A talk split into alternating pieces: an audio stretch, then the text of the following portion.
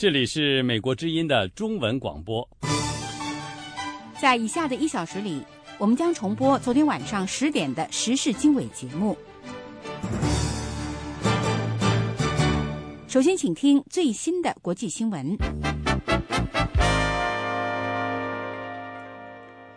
各位听众，下面为您播报美国之音的国际新闻。孟加拉国警方逮捕了跟前几天制衣厂倒塌事故有关联的五个人，那次事故造成数百人死亡。当局说，星期六晚间，他们逮捕了一名工厂主。就在那几个小时之前，参与批准这栋大楼建筑设计的两名在政府任职的工程师也被拘捕。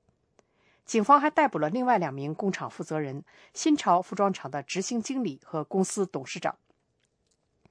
倒塌的建筑位于首都达卡郊区，大楼里有五家制衣厂。警方已经查出楼房的业主是谁，但是当局还没有找到他的下落。官员们说，业主是当地政界人士穆罕默德·拉纳。警方说，检查人员星期二发现大楼有裂缝之后，正式警告楼内人员撤离，但是这位业主和工厂的经理们置之不理。与此同时，死亡人数已经升至三百五十多人，疲惫的救援人员仍在昼夜搜寻幸存者。伊拉克总理马利基称。叙利亚的冲突可能是引起伊拉克宗派暴力的一个原因。马利基星期六表示，宗派主义是邪恶的，而且它可能从一个国家蔓延到另一个国家。他说，伊拉克再次爆发宗派冲突，是因为该地区其他地方爆发了宗派冲突。他显然指的是叙利亚的内战。就在这位伊拉克领导人发出警告的一天之前，美国总统奥巴马说。叙利亚如果对国民使用化学武器，就将改变美国对长达两年的叙利亚内战的态度。不过，奥巴马总统星期五强调说，目前还需要搜集更多的证据，包括叙利亚是如何使用、何时使用以及在哪里使用这些武器的。莫斯科当局在莫斯科一个清真寺里逮捕了一百四十名涉嫌跟伊拉克、呃，跟伊伊斯兰。极端主义有牵连的嫌疑人。俄罗斯国营媒体援引伊拉克联邦安全局的声明说，星期五逮捕的人当中有三十多名外国公民，但是声明没有具体说明是哪些国家。这些被逮捕的人据报涉嫌与极端组织有牵连。俄罗斯国际文传通讯社说。逮捕行动的目的是要找出犯下恐怖主义和极端主义罪行的通缉犯。国际文传通讯社报道，俄罗斯联邦安全局的声明说，执法官员认为一些经常造访这座莫斯科南城清真寺的人，后来转变为激进分子，加入北高加索地区的武装组织，参与在俄罗斯制作的恐怖行动。当局在这座清真寺展开了逮捕行动。美国波士顿把波士顿马拉松终点线一带变成了纪念爆炸案受害者的地方。几十人聚集在波斯波尔斯顿街献花，并留言让受害者看到希望。纪念园内有四月十五日马拉松进行时使用的护栏，有人把美国国旗和几十双跑鞋系在上面，以表示支持。还有人在附近的树上系上纸折的鸽子，这些鸽子在微风中飘动。美国法警局星期五说，他们已经把波士顿马拉松爆炸案嫌疑人焦哈尔·萨纳耶夫从波士顿一家医院转到联邦监狱医疗设施德文斯堡联邦医疗中心。与此同时，美国当局继续寻找爆炸案发生的原因。那次爆炸造成三人死亡，两百五十多人受伤。美国联邦当局正式指控一名密西西比州的男子向奥巴马总统。一名美国联邦参议员以及一名法官寄送有毒信件。美国联邦调查局说，四十一岁的杜奇克星期六被逮捕几个小时之后就被指控企图使用生物武器。他将在星期一首次出庭。如果被裁定有罪，他可能面临终身监禁。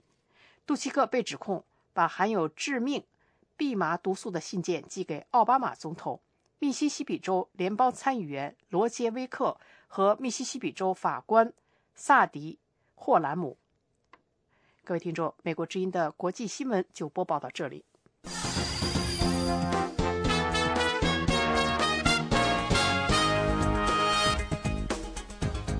各位听众下午好欢迎收听美国之音从美国首都华盛顿为您直播的时事经纬节目。我是您的主持人黄耀义现在时间是四月二十七号星期六。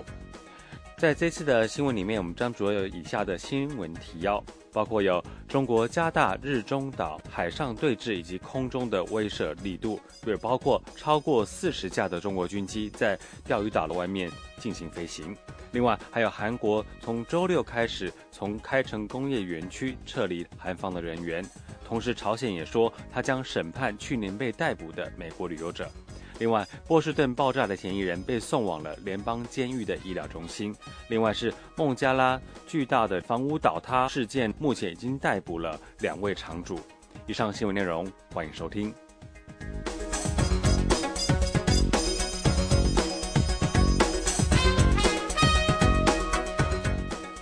美国之音的时事经纬。日本媒体星期六报道，八艘的中国海监船星期二与日本舰艇在有争议的钓鱼岛，也就是日本所称的尖阁诸岛附近的海域发生对峙期间，有超过四十架的中国军机在附近飞行。日本方面形容这是前所未有的威慑行动。产经新闻报道说，这些军机多数是战斗机，包括了新型的苏二十七以及苏三十。这些军机在对峙期间搜集情报，并且将资料传送海监船。报道说，日本自卫队部署在那霸基地的 F 十五战机一度紧急升空应对。报道援引日本官员话说，中方过去最多派歼十战机到钓鱼岛的附近，但是这一次派出战斗力更强的第四代战机，显示中方加强在钓鱼岛的威慑力量。报道说，日本自卫队目前拥有约三百架第四代战机。而解放军有五百多架，一旦发生冲突，估计日方难以招架。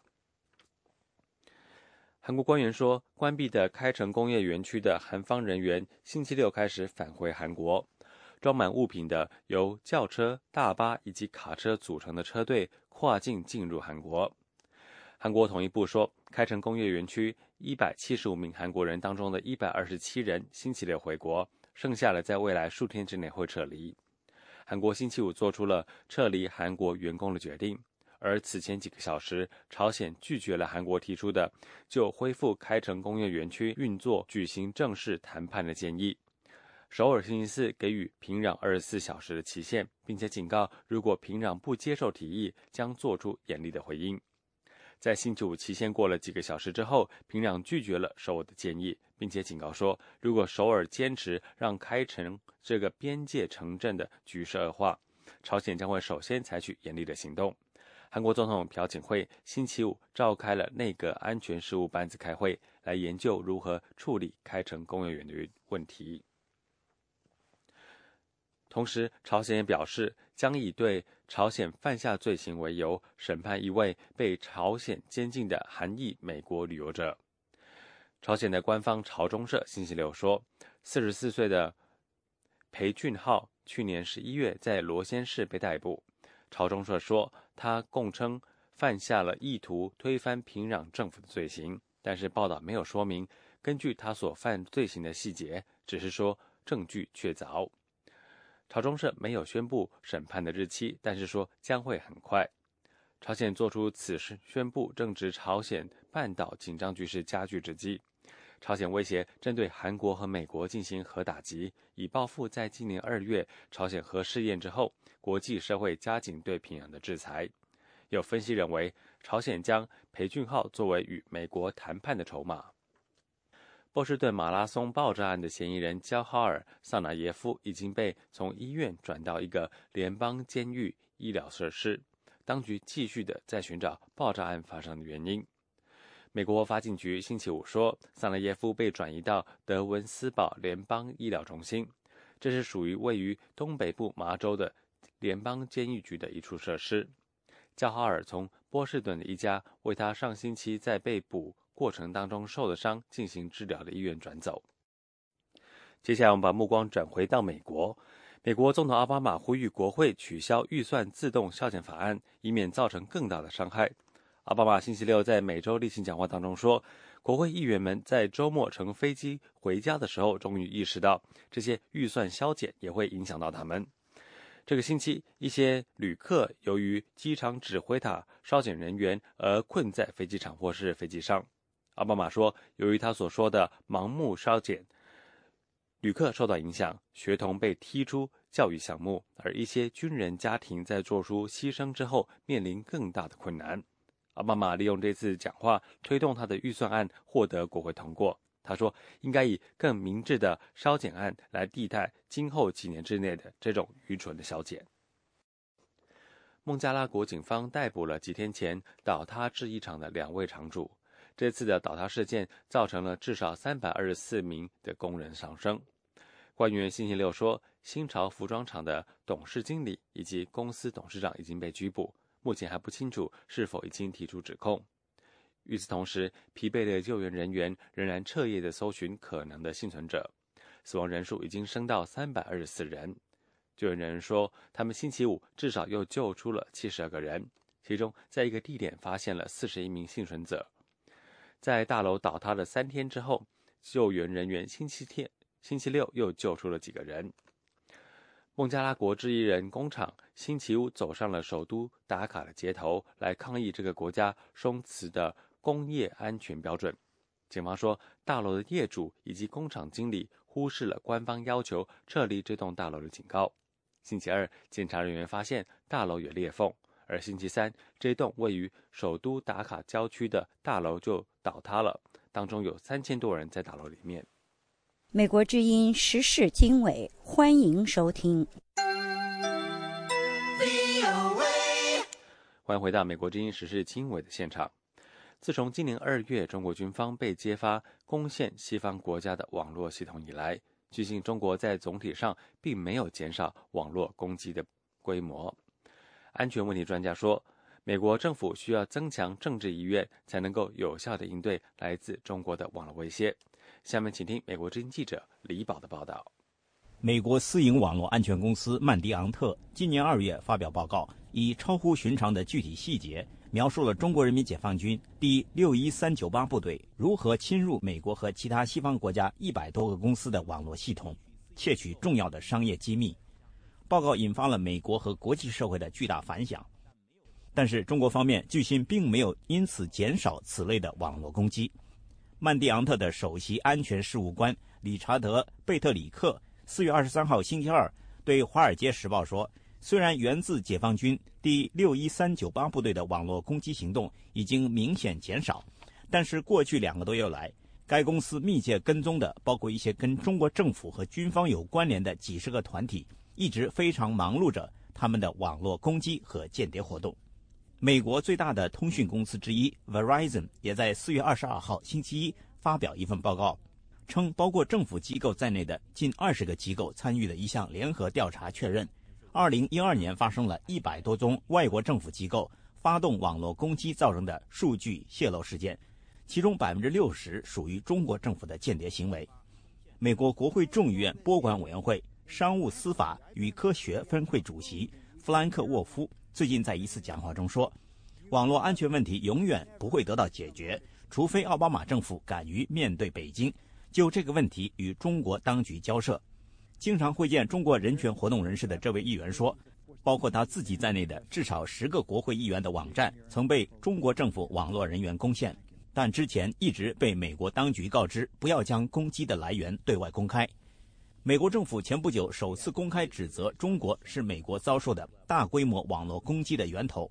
今年四月，美国国务卿克里和美军参谋长联席会议主席邓普西先后访问中国，跟中方讨论了网络安全问题。双方还承诺就此展开合作。华盛顿传统基金会安全问题专家程斌说：“中方做出的承诺令人难以置信。”我想中国人把邓普西将军的话听在心里。邓普西建议中国用最能干、最聪明的人才来应对网络问题，因为这个问题影响我们两国的未来。问题是，中国用最能干的人来攻入我们的安全系统。搜索我们的数据库，而不是用这些人来跟我们合作。前美国联邦调查局高级助理局长肖恩·亨利说：“私营公司固然需要在技术上强化自身的网络攻击防备能力，但是，应对源自中国政府的网络攻击，显然不只是私营公司需要面对的技术问题。他说，美国政府已经拥有各种相关的工具应对来自中国的网络攻击，是否以及如何使用这些工具，要由政府决策人来决定。The the government's international strategy says that 政府的国际策略说，美国将互联网视为一项关键的资产。美国会采取一切行动保护互联网，包括外交、经济和军事行动。安全专家们说，应对网络攻击事件，美国政府除了要直接跟中国政府交涉之外，还需要采取定向贸易制裁等方式，大大提高中国利用军方资源为本国国有企业从事网络间谍活动的成本。中国拒绝接受美国和国际社会指责他发动大规模网络攻击。称中国一直是网络攻击的受害者，并愿意跟美国和国际社会一道应对网络安全问题。美国之音记者李宝华盛顿报道。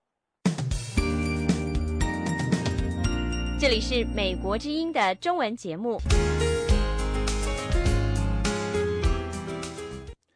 美国众议院外交委员会亚太小组委员会星期四通过了二零一三年台湾政策法案。全面提升台湾与美国的政治经济关系。委员会的主席夏波特并且表示，奥巴马政府正在考虑一个对台军售案，其中可能包括台湾从二零零六年就提出，但是至今却未能取得的 F 十六 CD 型战机。下面请听美国侦记者钟成芳发自华盛顿报道。编号四一九的台湾政策法案是由前任众议院外交委员会主席罗斯雷提南提出。主旨在于强化美台之间现有的《台湾关系法》，为美台政治、安全与经贸关系全面升级，包括形式上的外交接触以及实质上的对台军售，包括要求美国政府提供台湾先进的 F 十六 CD 型战机等。罗斯雷提南曾在二零一一年提出相同法案，但通过外交委员会之后未能继续完成立法程序。亚太小组委员会主席夏波特在表决前的发言中说：“民主体制的台湾是美国的忠实盟友，但自2006年至今一直未能取得先进的 F-16CD 战机。现在中国瞄准台湾的短程和中程导弹已经超过1600枚，美国政府必须协助台湾加强防卫。目前他所得知的信息是，奥巴马政府正在考虑相关的军售案。” I'm told that the Obama administration currently, quote, has under consideration, unquote. 我被告知，奥巴马政府现在正在考虑一个可能包括 F-16CD 在内的军售案。这个法案将可以批准那些军售，并提供台湾在面对中国潜在侵略行为时的一个重要安全防卫。不过，支持这个法案的众议员罗拉巴克。在表决前，批评马英九政府为与中国交朋友而压迫法轮功。两年前，原本租借卫星给法轮功电视《新唐人》播出节目的中华电信公司，甚至不愿与新唐人续约。他说：“对于和他一样支持台湾的人，马政府的作为具有象征意义。他希望马政府知道，他不能既要美国的支持，却又与北京唱和，同步压迫法轮功。” that the people of Taiwan, especially the government in Taiwan, if it needs to be treated with any special consideration. 我希望台湾人民，尤其是台湾政府知道，如果他继续为中国共产党政权打压法轮功，就不能预期能够得到他想要得到的特别待遇。小组委员会在多位议员表达对法案的支持后，以口头方式无异议通过，将二零一三年台湾政策法案送交外交委员会审议。台湾政策法案的主要内容包括修改美台政府官员接触交往的行为准则，台湾驻美经济文化代表处名称改为台湾代表处，和美国在台协会一样，都可悬挂双方国旗。外交人员可在政府机构洽公，允许台湾资深官员来美访问等。另外，也包括支持台湾加入含国际民航组织在内的国际组织。美台签署引渡协定、投资协定、租税和自由贸易协定等。以上是美国之音记者钟成芳的采访报道。美国之音欢迎收听。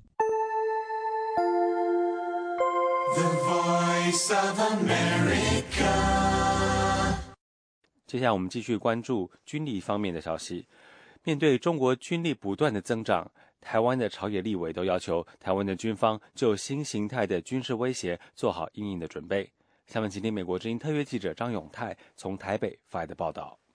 台湾在野的民进党立委肖美琴表示，除了传统的战争形态之外，台湾军方对于先进的电子信息战也应该做好应应准备。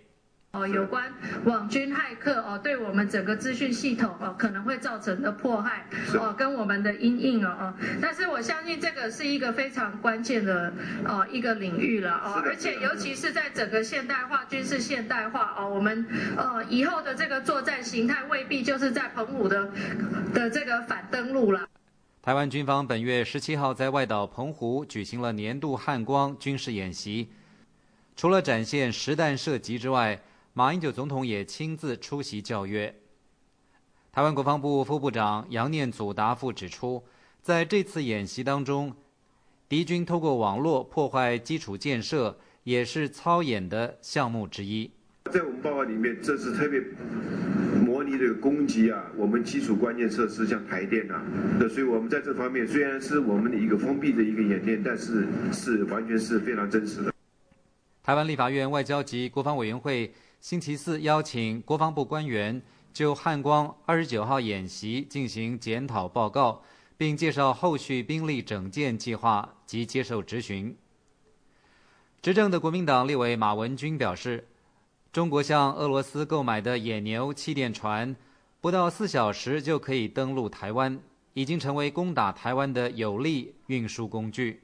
甚至它还可以占领南沙的南沙的永兴岛，然后可以覆盖整个西沙群岛，成为大陆争夺南海主权的有力的筹码。针对他们拥有这一个啊气垫船，我们国防部有怎么样的做法？台湾国防部表示，目前正在研究一种武器，专门用来对付登陆的气垫船，不过详细的情况则不便对外公布。马文君委员还说，大陆一直在购买或研发新的武器，相较之下，台湾则显得落后许多。军方在应应作为上要更加的积极。在野的台联党立委许忠信在质询时还指出，美国在台协会主席博瑞光说，台湾自制武器能力大幅改善，有些已经具备不对称的战力。对此，国防部有何看法？杨念祖副部长答复说。博瑞光主席的说法正确。所谓不对称战力，就是以最有效的方式克敌制胜，让敌人不能得逞。杨念祖还说，台湾的不对称战力在增强当中，不仅方向正确，目标也很清楚。不过，针对不对称战力，是否能举出一些具体例子？杨念祖则态度保留。杨念祖进一步强调。虽然中国军力不断增强，两岸开战的话，台湾的战场很小，局限性很大。如果中国用兵错误，被台湾找到弱点，将无法得逞。徐忠信委员还建议，军方应该善用中央山脉的地形，让台湾易守难攻。与此同时，也可以自行研发小型潜舰，巡防四周水域。以上是美国之音特约记者张永泰从台北发来报道。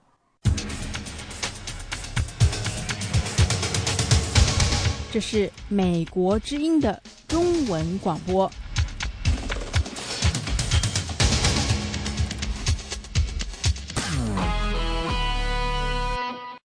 中国新上任的驻美国大使崔天凯说：“美中战略互信目前还不够。”事实上，如何构建美中战略互信，也是美国华人民间社团百人会今年的年会关注话题之一。下面请听美国之音记者思阳的报道。First, building strategic trust in China-U.S. relations. 战略互信是对对方的战略意图有信心，对对方是否有所谓的隐藏的议程有信心。我们必须承认，这样的一种信心，目前两国之间还不够，达不到两国重要关系所需要的水平。到华盛顿旅行不久的崔天凯，星期四在美国华人精英组织百人会的年会上发表演讲时，做出了上述表示。百人会是由在美国社会中有影响力与知名度的华裔人士组成。今年的年会在华盛顿举行，会议就如何建立美中战略互信、美中合作与竞争的国际影响等一系列的话题进行了讨论。原美国国家情报总监丹尼斯·布莱尔在百人会的小组讨论中说：“美中之间的互信不存在，其主要原因是中国认为美国在国际事务当中的终极目标是维持其霸权和主导地位。” On the American side, I think that the situation is somewhat more complicated, but I see two. 美国方面的原因更复杂，但主要有两个因素。第一个比较简单，中国是威权政府体系。美国人从本质上来说不会信任一个压制人民的政府。第二是更复杂一些的担忧，那些了解美国的人都认同这一点。我们相信中国的行动指导原则是强权政治，而美国的行动是由制度，所有国家都应该遵守的制度来指导。随着中国的经济和军事力量的增长，我们看到中国也越发强硬。我们不知道中国的野心是否有节制。美中经济和贸易联系一直被认为是两国关系当中最积极、最蓬勃发展的关系。但是，美国负责经济、能源和环境事务的副国务卿罗伯特·霍马斯说，这种战略不信任甚至影响到了经济领域。Notion of mutual benefit, which is really characterized the economic. 很长时间以来，互利一直是美中经济贸易联系的主要特点。但是现在，因为某些领域的担忧和不信任受到挑战，其中之一是中国认为美国会遏制中国的增长或者崛起。国际战略研究中心技术与公共政策项目高级研究员吉米·洛伊斯认为，来自中国的越来越多的网络间谍行为，造成了美中在经济上的不信任。China has gone beyond the limits. We're not the only country that thinks that. 中国的行为超越了界限，我们不是唯一这样抱怨的国家，不仅是西方国家。怎样让他们收敛一些？如果他们一直不改进，就会有不信任。尽管如此，美国战略与国际研究中心顾问和董事兹比格涅夫·布热津斯基对美中关系的发展表示了信心。It is guided increasingly. 两国都需要对方，这是国际政治史上一个最新的进展。一个发达国家和一个正在崛起的国家越来越承认这样一个事实：我们彼此需要对方。从全球经济角度、全球稳定方面来说，我们需要中国人，我们也需要中国人来维持这样的稳定。中国人需要进入我们的市场、我们的金融体系。美国在国际事务中扮演稳定全局的角色，对中国也有利。因此，我们最后的分析是，美中国家利益上的互补性抵消了冲突的压力。他说，最近中国国家主席习近平接见美军参谋长联席会议主席邓普西，就显示中国是愿意通过对话来改善与美国的关系的。VOA 卫视思阳、任宇阳华盛顿报道。美国之音时事经纬。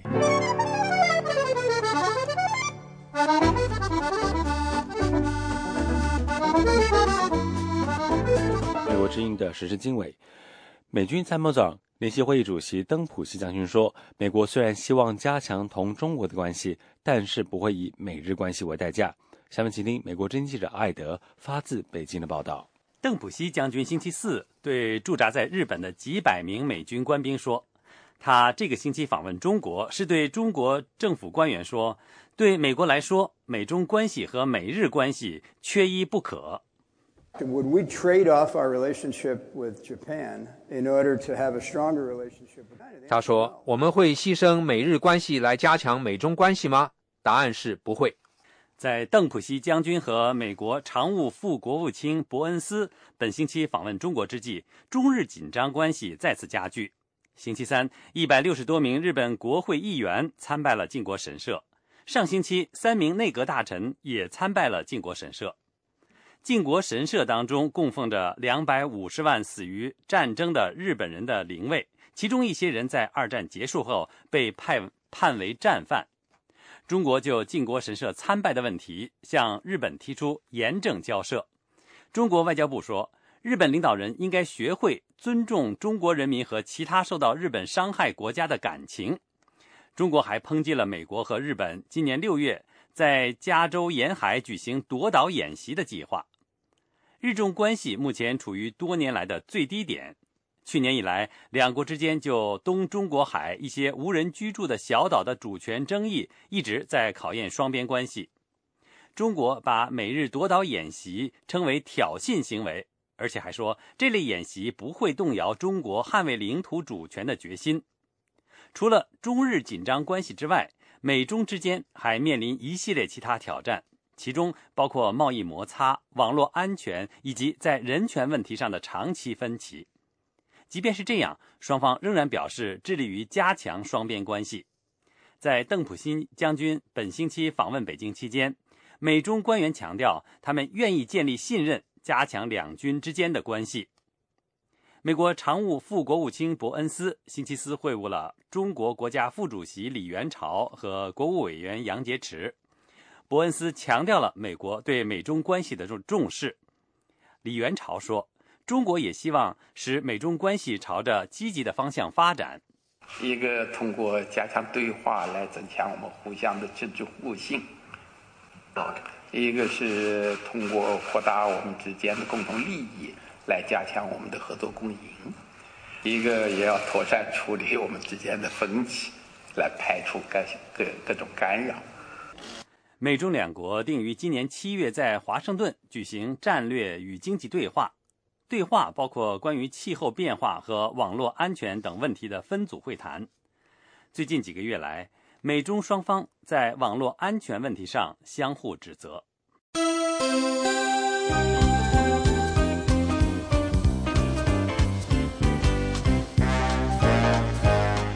这是美国之音的中文广播。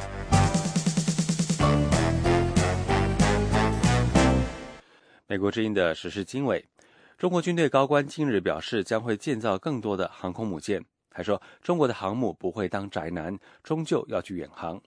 中国扩充海上军力一直是邻国的担忧所在，而观察人士告诉美国之音，中国可能会在十年之内建造出四到六艘的航母。主要用于保护商船以及发挥震慑作用。下面请听美国之音陆洋的报道。中国国防部和海军官员近日在不同的场合就中国航空母舰的发展作出表态。中国新华网四月二十五号消息，中国国防部发言人杨宇军当天回答记者提问时表示，航母辽宁舰不可能总待在军港里面，将来肯定要去远航。中国海军副参谋长宋学四月二十三号表示，中国将拥有不止一艘航母。他说：“希望下一艘航母能更大，可以搭载更多的飞机，战斗力会更强。”四月二十三号是中国海军建军周年纪念日。中国海军军力不断增强，一直以来成为邻国担忧的所在。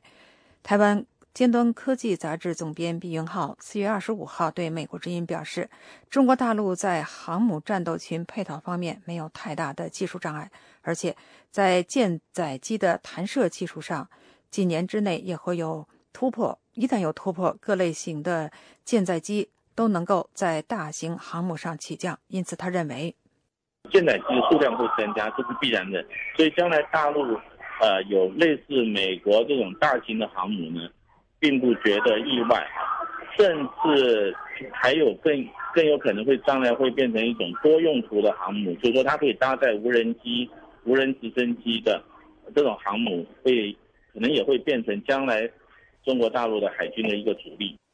谈到中国航母远航，毕元浩认为，航母进入黄海、东海、南海，甚至印度洋海域这个中国大陆主要的对外贸易商船的通道，对于中国大陆在第一岛链之内的安全绝对有保障。对于第二岛链以外，航母显示的是中国的国力。他认为，中国航母进入到深海，对于其他国家的确形成压力。香港军事评论员马鼎盛同一天表示，中国明确表示，辽宁舰用于。训练和科研，建造新的航母，无非有两个目的。那再有，再有就用于作战了。作战呢，肯定就就就要跑跑远了。航母不是在门口的，航母是要远航的，起码是第一岛链、第二岛链之外，应该是在假想敌的门口就对了。你像美国，美国是哪有事就摆在哪，呃，这这是航母的作用。或者是威慑，他不一定打，摆在那里你怕了，那就那就好了。马鼎盛说。辽宁舰目前还没有秀出自己的肌肉，没有让外界看到它的战斗力。最大的问题在于舰载机的战斗力没有达到要求，它没有经历挂弹长途飞行。现在外界看到的只是舰载机的升降，还没有看到在恶劣天气下在夜间的起降报道。马鼎盛指出，航母的威慑力和战斗力还要得到所谓敌方的承认，那就是要加入其他国家的联合军演来得到证实。马鼎盛预计，辽宁舰要到八到十年之后才能形成国际承认的战斗力。中国第一艘航母辽辽宁舰四月二十五号正式交接入列，也就是正式服役，被并被编入中国海军的编制序列。美国之音陆洋华盛顿报道。美国之音欢迎收听。The Voice of America。作为中国武装力量的重要组成部分，中国人民武装警察部队在维护中国国内安全方面扮演了重要的角色。而中国军力发展系列报道的第四集里面呢，美国之音的记者林峰就要为您介绍中国军队在中国国内安全当中所扮演的角色。下面是详情。除了捍卫国家领土主权、抵御外敌入侵以外，中国军队的另一个重要职责就是维护国内安全。处理突发事件和保障国内安全是所有中国武装部队的使命之一。中国军队体系中，维护国内安全的主要力量来自中国人民武装警察部队。中国刚刚公布的《二零一三国防白皮书》明确指出，武警部队平时主要担负执勤、处置突发事件、反恐怖、参加和支援国家经济建设等任务。最新的中国国防白皮书并未公布武警总人数，但据外界估计，中国武警兵力应在一百到一百五十万人之间。中国每个省份都至少有一个师级或者师级规模的武警部队。一九八九年后，中国政府从处理六四天安门事件中吸取教训，基本上不再调动解放军部队参与国内安全。中国军队维护政权和社会稳定的任务大多落在武警身上。近年来，中国武警参与的大型维稳行动基本都发生在少数民族地区，比如2008年“三幺四”拉萨骚乱和2009年“七五”乌鲁木齐骚乱。作为中国军队的重要组成部分，再加上其在维护中国国内安全和共产党政权稳定中扮演的双重角色，武警部队同时接受中共中央军委。和中国国务院的双重领导，有两个机构可以对武警发号施令，一个是中央军委，还有一个是由中国国务院管辖的公安部。然而，有分析人士认为，这种交叉指挥的管理体系给武警维稳构成了挑战，甚至反而会威胁到共产党统治。在中国体制下，武警在维护社会稳定方面陷入了一个特有的中间境地。这对他们应对社会动荡构成挑战。二零零九年颁布的《中国武警法》规定，武警部队归国务院和中央军委领导，调度指挥权在中央。这样做的目的是防止地方政府在维稳过程中滥用武警力量，反而会激起更多的社会动荡。但其负面效果是，武警难以在最快时间内对突发事件做出及时反应。一些分析人士认为。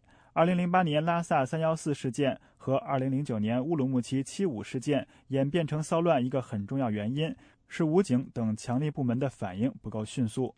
二零一三年春节前夕，中共总书记、中央军委主席习近平到北京武警总队十三支队慰问武警官兵时提出，要深刻认识到当前维稳形势的复杂性和武警部队在维稳工作中的重要性，下好先手棋，打好主动仗。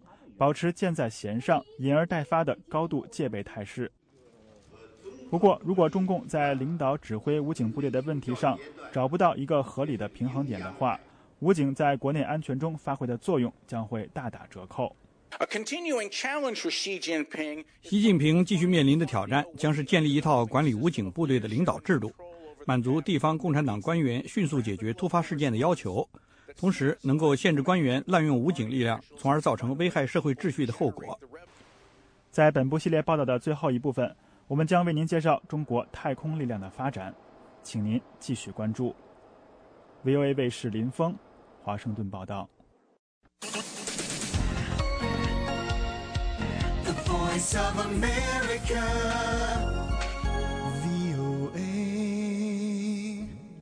欢迎回到《美国之音时事经纬》的现场。中国经济进入了从高速发展到缓慢增长的转型期，很多的观察人士对这种过渡是否能够平稳的发生持怀疑态度。他们敦促北京新领导人加快经济改革的步伐，尤其是金融领域的改革，否则最终调整的代价就越高。下面请听美国之音记者利亚发自华盛顿的报道。大家都知道。在过去三十年的时间里，中国发生了绝对是非凡的变化。它的崛起令人眼花缭乱。事实上，人们已经习惯了中国这种令人目眩的两位数字的高速增长。当中国政府四月十五号公布中国二零一三年第一季度的增长为百分之七点七的消息后，华尔街股市应声大跌。尽管这个增速高于政府设定的百分之七点五的目标，但是仍然让外界感到意外。不过，原中国国家发展改革委员会副主任张国宝认为，外界不应该对此感到意外。我认为，这个经过这么多年两位数增长以后，现在到了这个一位数增长，就七到八，应已经会将来会成为一个常态化的一个速度。中国国务院发展研究中心预测，在二零一八到二零二二年期间，中国的增长将从二零零零年到二零一零年期间百分之十以上的速度下跌到百分之六点五。人们关注的一个关键问题是：这种减速会是逐步的，还是会突然发生？英国《金融时报》的专栏作家沃尔夫认为，这个问题的答案不仅会决定中国自己的未来，而且会决定世界的未来。美联储的一份研究报告认为，由于生产力的下降和人口老化问题，中国经济的增长面临日益强大的逆风，而且可能在今后出现急剧下跌。报告估计。如果中国经济同时出现就业增长减缓、投资减少、投资动力降低，以及投资在高生产力的制造业中所占比例下降的话，到二零二零年，中国经济会减速到百分之五；到二零三零年，会降低到低于百分之一。我认为中国经济实现平稳过渡的时机已经过去了。在我看来，中国经济实现平稳过渡的时间是在上一届政府，即胡温执政时期。但是他们反而积累了很多扭曲，像信贷过多的问题。这些问题必须逐渐得到清理。现在中国必须为此付出代价。前美国财政部副部长亚当斯指出，除了周期性的因素以外，中国经济正在发生结构性的改变，面临陷入中等收入陷阱的风险、未富先老，以及我们多年来所提到的很多不平衡等诸多挑战。他开出了这样的处方。为了解决这些问题，中国必须改变人为压低的利率和汇率策略，产生过剩问题，尤其是国有企业的产能过剩、有问题的基础设施支出，以及仍然对出口导向型增长的依赖，转向以消费推动的增长，尤其是投资质量的问题。亚当斯认为，这种转变尤其紧迫，是因为投资推动的增长正在减小。即所谓的资本边际效益正在下跌。他呼吁中国新上台的领导人加快经济改革。对于传统基金会的时间到来说，中国需要重启改革。我认为几年来中国根本没有进行改革，他们必须重新启动基于市场的改革，而不是加快的问题。中国财新传媒总编辑胡舒立表示，中国当前最重要的就是金融改革。What would be the magic formula? to bring us 给我们带来全面的可持续增长的灵丹妙药是什么呢？我的一个简单的答案就是继续金融业以市场为导向的改革。华盛顿战略与国际研究中心的总裁何穆里也认为，金融业的改革是关键。中国没有躲过全球经济衰退的影响，只是这种影响以不同的方式体现出来。还有其他巨大的挑战，像人口结构、大迁徙。巨大的环境问题。除此之外，中国还要对它处理经济问题的一套工具进行改变，从出口型经济转变为基于消费的经济，这些都是很大的问题。而这种转变的发生需要一个根基稳固的金融行业。但是，传统基金会的时间到则有不同的看法。我不认为它必须是金融改革，它可能是改革土地产权的问题。中国的改革进程就是从这儿开始的，也可以是劳工市场的改革，即改革户口制度，也可以是缩小国营部门，允许更多的小企业发展起来，而这可以促进创新。国际货币基金会亚太部副主任罗德劳尔认为，中国现在必须改变现有的由信贷推动的基于投资的增长模式。现有做法持续的时间越长，最后调整到一个更加持续增长模式的代价就越高。所以，改革的理由非常明显：维持现有道路而导致更为困难的矫正的风险只会增加。额外改革而推迟时间越长，调整的代价就会更高。这个专家指出，很明显，既得利益集团的阻挠和金融体系保持稳定的必要性，无疑会使得前进的道路充满艰难和曲折。全球金融自由化的进程充满了意外事故，几乎像是攀登珠穆朗玛峰的道路。这条道路上到处都可以看到死尸。而这不是当局所能承担的后果，也不是他们所想要的，因此需要做出明确的规划，进行审慎的改革。但现在是新领导人推动新改革的时候了。中国财新传媒总编辑胡舒立也强调了改革的紧迫性。有很多事情还没有做，而市场再也等不起了。VOA 卫视，丽雅、张松林，华盛顿报道。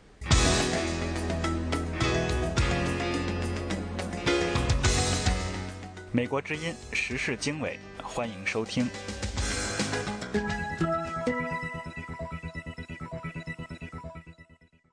欢迎回到美国之音时事经纬节目的现场，我是黄耀义。台湾的民间团体游心，政府放宽中国白领人士来台服务，将会冲击台湾的就业市场。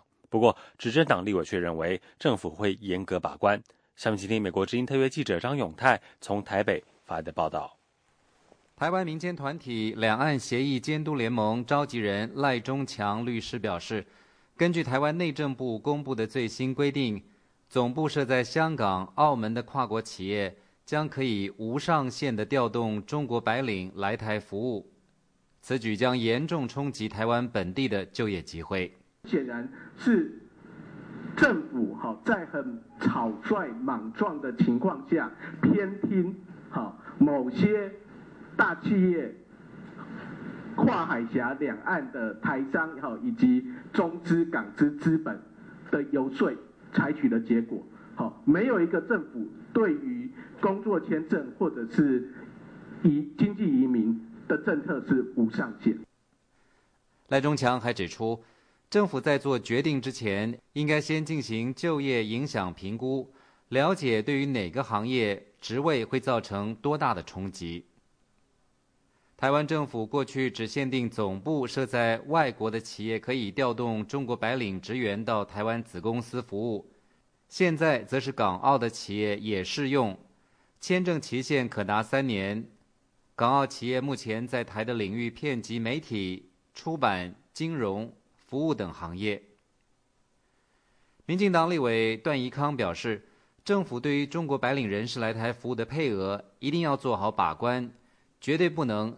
没有上限，但你今天不去不去善尽把关的责任，把留下了一个这么大的一个一个洞，这么大的的一个可能性，那当然我们必须要担心啊，我们会紧张啊，我们会去算啊。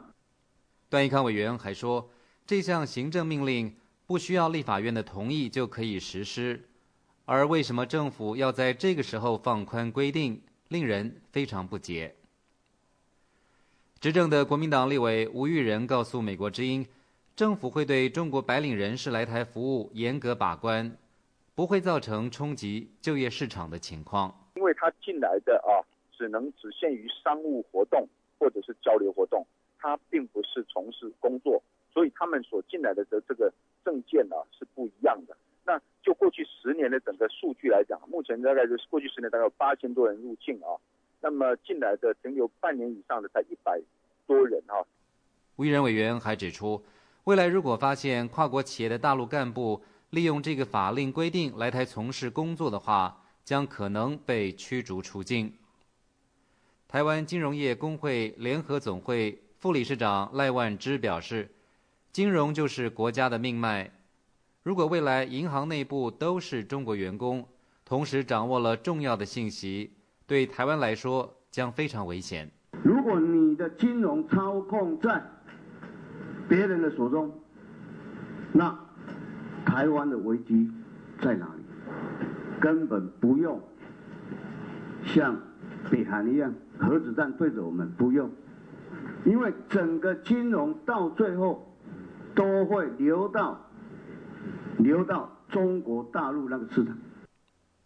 赖万之副理事长认为，金融业比其他行业更为敏感，政府在放宽中国白领人士来台服务的时候，应该要有更严格的审查和身份认定。以上是美国之音特约记者张永泰从台北发来报道。这里是美国之音的中文节目。美国之音的时事经纬，根据中国的官方媒体报道，新疆克什地区的巴楚县星期二发生了有预谋的严重暴力恐怖袭击事件，总共有二十一人死亡。不过，海外的维吾人组织称，这起事件是维吾人抗拒当局粗暴入室搜查引起的冲突。还有分析说，这个事件更像是官民冲突，而不是恐怖袭击。详情，请听美国之音记者海燕发自香港的报道。这起暴力冲突事件，四月二十三日下午发生在距离首府乌鲁木齐西南九百六十公里的喀什地区的色利布亚镇。属于南疆的喀什是中国最西部的城市，与哈萨克斯坦为邻，被认为是受中亚东突独立思潮最深的地区。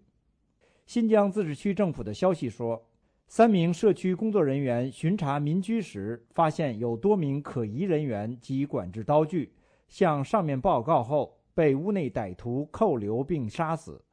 官方消息说。镇民警和社区干部分头前往处理时，也先后被杀死十五人。后来增援的公安击毙六名歹徒，拘捕另外八人。美国之音记者星期四打电话给自治区政府新闻办，此前对外评论该事件的发言人兼自治区党委宣传部副部长侯汉敏一直开会。不过，另一位工作人员向记者讲述了一些起因情况。社区工作人员，他们到那个社区，你也知道，他们职责就是为这个社区居民进行服务，然后是有需要什么需要帮助的，然后把这个，比如说是需要一些是，呃各个方面的帮助，我们在登记下社区，在社区登记完之后呢，然后是，呃再根据他们的所需要的东西，然后我们进行是进行帮扶，然后呢是到那个社区里面发现就是这个有很多是可疑人员和一些是管制这个刀具，是到一个人家里头了是吗？对他是一个家里面，他是曾经需要这政府救济的还是帮助的吗？不，这是也不是说是这是那个不是需要救济或者帮助的，因为这是那个进到居民家里面啊，是我们的社区工作人员的职责。社区工作人员还有一个公安是吗？不，我们是三名，是刚开始的时候是三名社区工作人员。没没有公安刚开始是吗？没有没有，社区工作人员他们进家串户，这是他们的职责。我刚才已经说了，也就是说是他们也需要到家里面了解什么样的情况，是不是有那个呃异常啊，或者需要帮助这种情况。因为当时我们发现这个，就是我们的社区工作人员发现这个情况之后呢，你可以想一想，就是一个一个房子里面有十几个人，在一个居民家里面，你觉得正常吗？不正常的。然后我们又呃，我们也发现了很多是管制性的刀具。你也知道，如果说居民家里面放呃放的是二十厘米或者说三十厘米长的这个刀具，你觉得正常吗？然后呢，根据我们这个发现异常情况之后呢，我们就是我们的社区工作人员就是给上级报告，呃，然后就是我们派人才过来，是这样一个情况。记者询问巴楚县以前是否发生过一些类似治安和民族冲突方面的事件，这位政府工作人员表示，这是治安和安全方面的问题，不便多说。如果有需要向外界透露的，新闻办会在网上公布。设在美国首都华盛顿的美国维吾尔协会主席阿里木星期四对美国之音说：“他们从当地维人那里得到的消息与官方的说法不一样。不过，他说因为安全考虑，不便向记者透露当地了解情况为人的信息。”阿里木说：“当地维人说法是。”警察和纠察他们非法侵入一个在聚会的维吾尔的家庭，对里面的男女老少非常不尊重，然后其中一个呃年轻的维孙被打死以后，双方有了冲突。阿里木表示，自从2009年7月5号乌鲁木齐维汉大规模冲突事件以后，当局对新疆，尤其是南疆地区的监视和管制更加严厉。美国之音时事经纬，欢迎收听。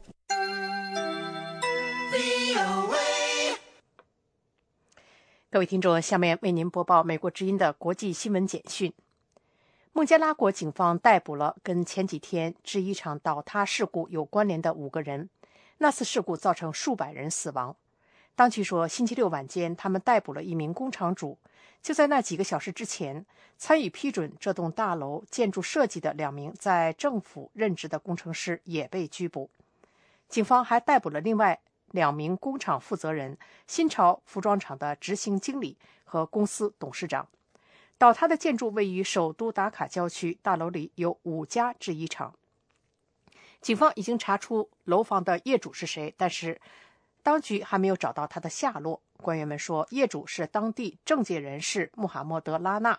警方说，检查人员星期二发现大楼有裂缝之后，正式警告楼内人员撤离，但是这位业主和工厂的经理们置之不理。与此同时，死亡人数已经升至三百五十多人，疲惫的救援人员仍在昼夜搜寻幸存者。伊拉克总理马利基称，叙利亚的冲突可能是引起伊拉克宗派暴力的一个原因。马利基星期六表示，宗派主义是邪恶的，而且它可能从一个国家蔓延到另一个国家。他说，伊拉克再次爆发宗派冲突，是因为该地区其他地方爆发了宗派冲突。他显然指的是叙利亚的内战。就在这位伊拉克领导人发出警告的一天之前，美国总统奥巴马说，叙利亚如果对国民使用化学武器，就将改变美国对长达两年的叙利亚内战的态度。不过，奥巴马总统星期五强调说，目前还需要搜集更多的证据，包括叙利亚是如何使用、何时使用以及在哪里使用这些武器的。俄罗斯当局在莫斯科一个清真寺里逮捕了一百四十名涉嫌跟伊斯兰极端主义有牵连的嫌疑人。俄罗斯国营媒体援引俄罗斯联邦安全局的声明说，星期五逮捕的人当中有三十多名外国公民，但是声明没有具体说明是哪些国家。这些被逮捕的人据报涉嫌与极端组织有牵连。俄罗斯国际文传通讯社说，逮捕行动的目的是要找出。犯下恐怖主义和极端主义罪行的通缉犯。国际文传通讯社报道，俄罗斯联邦安全局的声明说，执法官员认为，一些经常造访这座莫斯科城南清真寺的人，后来转变为激进分子，加入北高加索地区的武装组织，参与在俄罗斯制造的恐怖行动。当局在这一清真寺展开了逮捕行动。美国波士顿。把波士顿马拉松终点线一带变成了纪念爆炸案受害者的地方。几十人聚集在波尔斯顿街，献花并留言，让受害者看到希望。纪念园内有四月十五日马拉松进行时使用的护栏，有人把美国的国旗和几十双跑鞋系在上面，以示支持。还有人在附近的树上系上纸折的鸽子，这些鸽子在微风中飘动。美国法警局星期五说，他们已经把波士顿马拉松爆炸案嫌疑人焦哈尔·萨纳耶夫从波士顿一家医院转到联邦监狱医疗设施里。美国联邦当局正式指控一名密西西比州的男子向奥巴马总统、一位美国联邦参议员以及一名法官寄送有毒信件。美国联邦调查局说，四十一岁的。杜奇克星期六被逮捕几个小时之后，就被指控企图使用生化武器、生物武器。他将在星期一首次出庭。如果被裁定有罪，他可能面临终身监禁。杜奇克被指控把含有致命蓖麻毒素的信件寄给了奥巴马总统、密西西比州的联邦参议员威克和密西西比州法官霍兰德。各位听众，美国之音的国际新闻就播报到这里。以上是这一小时的国际新闻。您如果需要获取更多的信息，请访问美国之音网站 www 点 voa chinese 点 com。如需和我们联系，美国之音的电邮地址是 chinese at voa news 点 com。美国之音现在结束今天上午的中文广播。 This program has come to you from the Voice of America, Washington.